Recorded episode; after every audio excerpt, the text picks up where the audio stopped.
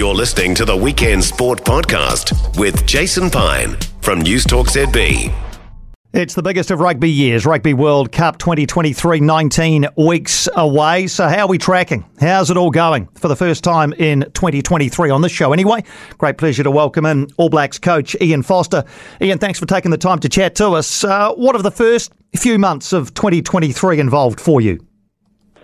Yeah, lots of work behind the scenes and lots of things happening, but it's been great to, I guess, apart from going up north and watching a bit of Six Nations, it's been great to settle in and watch the Super, rug, Super Rugby and, and seeing the progress of teams and players and, and a lot of work for uh, something pretty big happening later in the year. Indeed. So, on the whole, what have you made of the performances of your top players in Super Rugby so far this season? Yeah, I think okay. I think it's um, you know, World Cup years often it's uh, often you find some players a little bit slower to start, but I think you know the performances um, have been generally pretty good. Excuse me, of a lot of individuals. So you know, pleased with with some and moderately pleased with others, and want a little bit more out of others. That's probably the the easiest way to summarise it. But you know, I think we're now we're now into the meaty end of the season. There's a lot of a lot of positioning for sort of top positions and and um, and, and clearly now is where the where the fun really starts for the competition. I think so. We're looking forward to this next next month. Uh, when you talk about players who who perhaps um you know haven't quite reached the the levels that you might have hoped they would, are you able to get on the phone to those guys and, and, and let them know, or do you leave that in the hands of their Super Rugby coaches? Well, I mean, day to day, it's all it's always in the hands of the Super Rugby coaches. But you know, we met our players. You know, I think you may remember we had a camp in the end of January. First time I've had one before they joined the Super Rugby teams. We sat down with the players and got a um, a key some key indicators from them of things that they really wanted to try to nail in the in, in Super Rugby, and we had an agreement about coming back and giving them feedback on on two or three things. So you know we're we're busy doing that. So between you know all the coaching group with Joe and Jason, Stormy and Fiki, they you know regularly either I guess in a franchise or they uh or, or they'll be touching base with either coach or player and just updating on some of those key areas. So it's not it's not giving them feedback on all facets of their game, but it is on focusing on areas that we know the players really keen to work on, and we're really interested in that space too. So a lot of that's going on behind the scenes. You're able to take 33 players to the World Cup compared to 31 in previous tournaments. Uh, in which positions are you most likely to add those extra two players? Yeah, well, I mean, it's a smart move, I think, to go.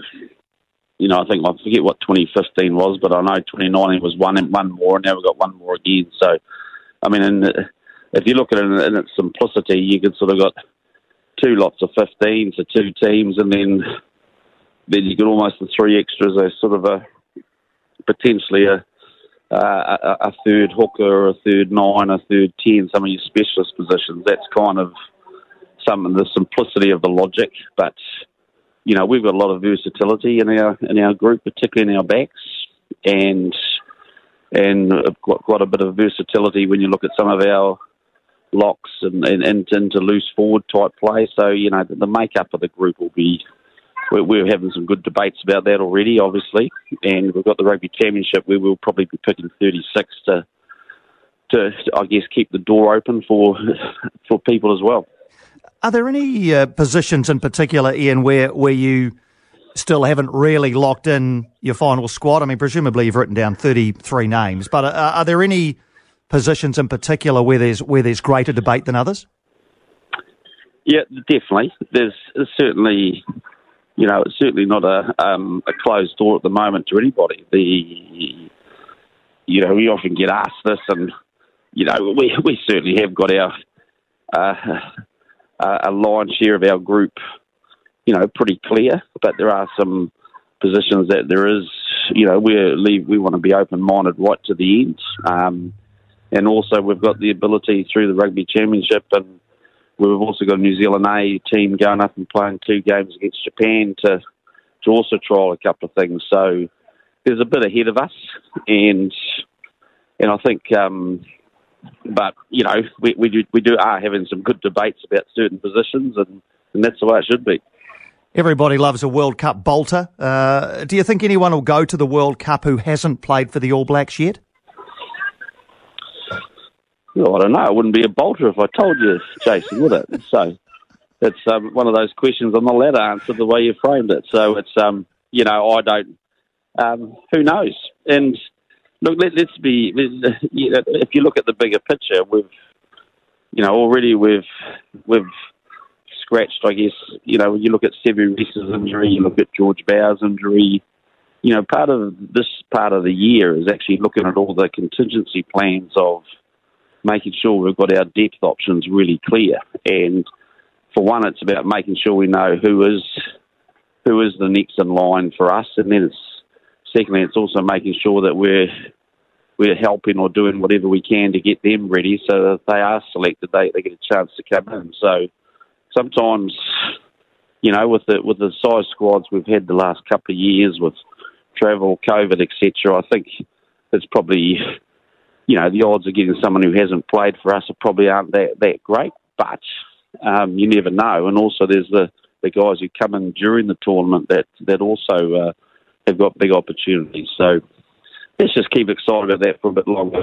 All right, fair enough. Uh, uh what are the things that you know the All Blacks are going to have to do particularly well and better than last year to win the World Cup? Look, we've got to we've got to make sure that we really continue the growth on the on the key areas that other teams like to go to to, to, to accumulate points. And so, what we've learned the last three or four years is that you, well, what we know is that if you if you enable people to come at you through your, through their set piece, through driving plays, um, that and if oh, international teams find weakness in that space, then it's a long night in the office. So we've got to keep growing that. We have to look at how we, I guess, stay focused and calm when we're actually playing well.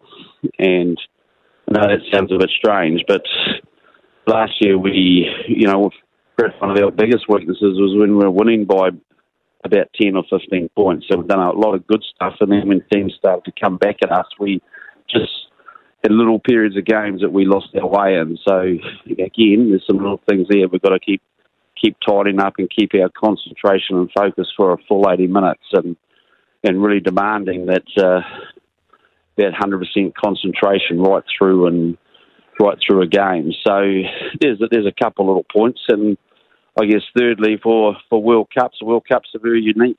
You know, we're going to a a World Cup in, in a country with a foreign language and um, where the host team is probably the favourite.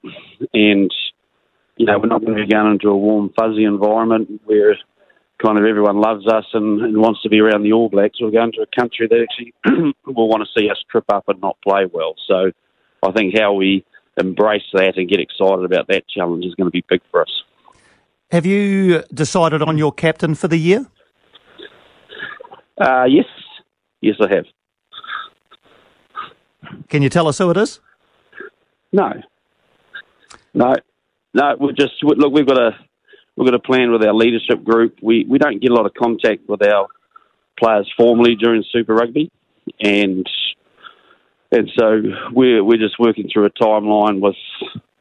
We had, we've had a couple of short sessions with our leaders, and, and we're not far away from revealing that side of it. Part of it is just to being able to allow people just to get back and play. We've had a number of players that have been disrupted with with injury over the last couple of years, and, and really have just been keen for people to settle in and just get some runs under their board about get their confidence up, and then we'll, we'll make that announcement shortly.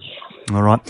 And you're the first uh, All Blacks coach in history who knows who his successor is going to be. Uh, how do you expect the dynamic between you and Scott Robertson to work across the year? Um, well, for me, probably not. It shouldn't be any different. I, I don't expect any change. Like, um, um, you know, reality is he, he's he's the coach for next year, and and I'm the coach for this year. So um, that's the dynamic. You will still, though, presumably have to have contact with him in his capacity as Crusaders coach over the next couple of months or so.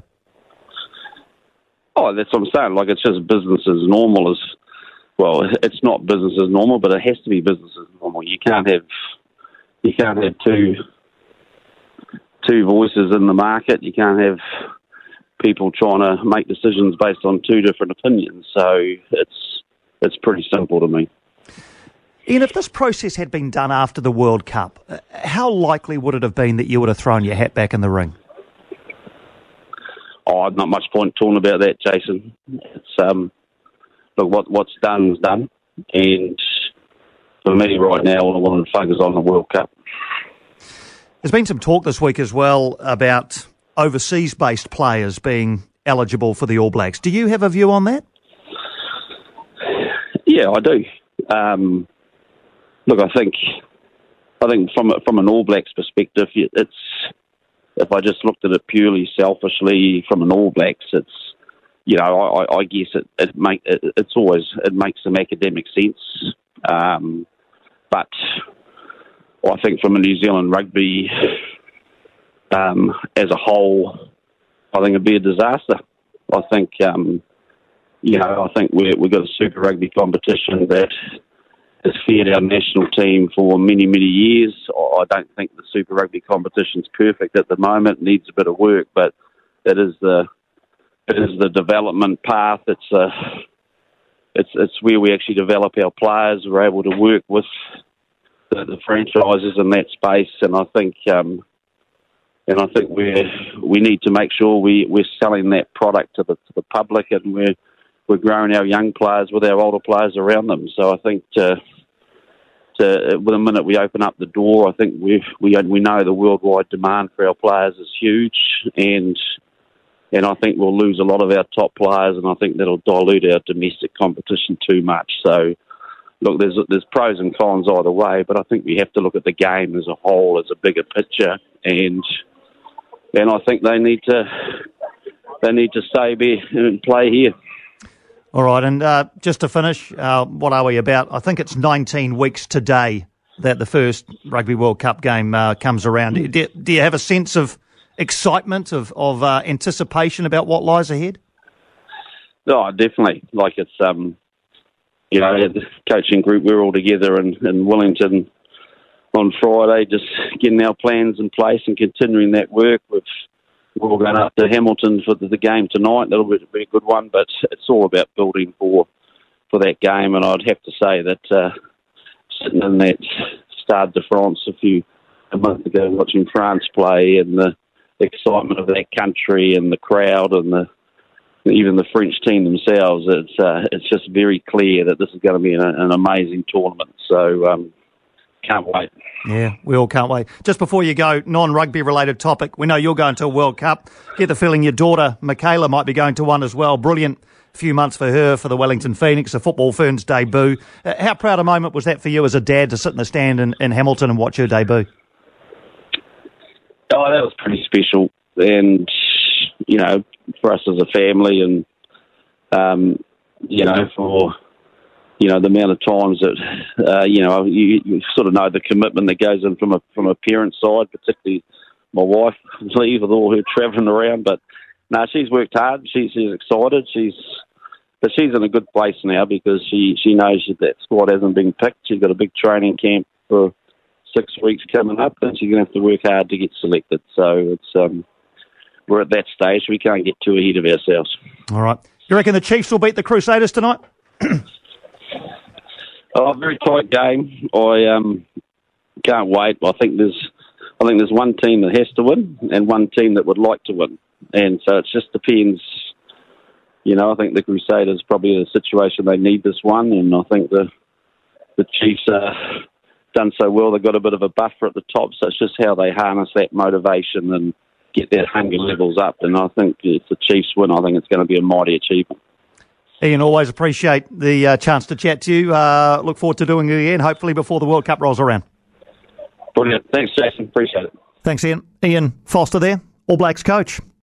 For more from Weekend Sport with Jason Pine, listen live to News Talk ZB weekends from midday or follow the podcast on iHeartRadio.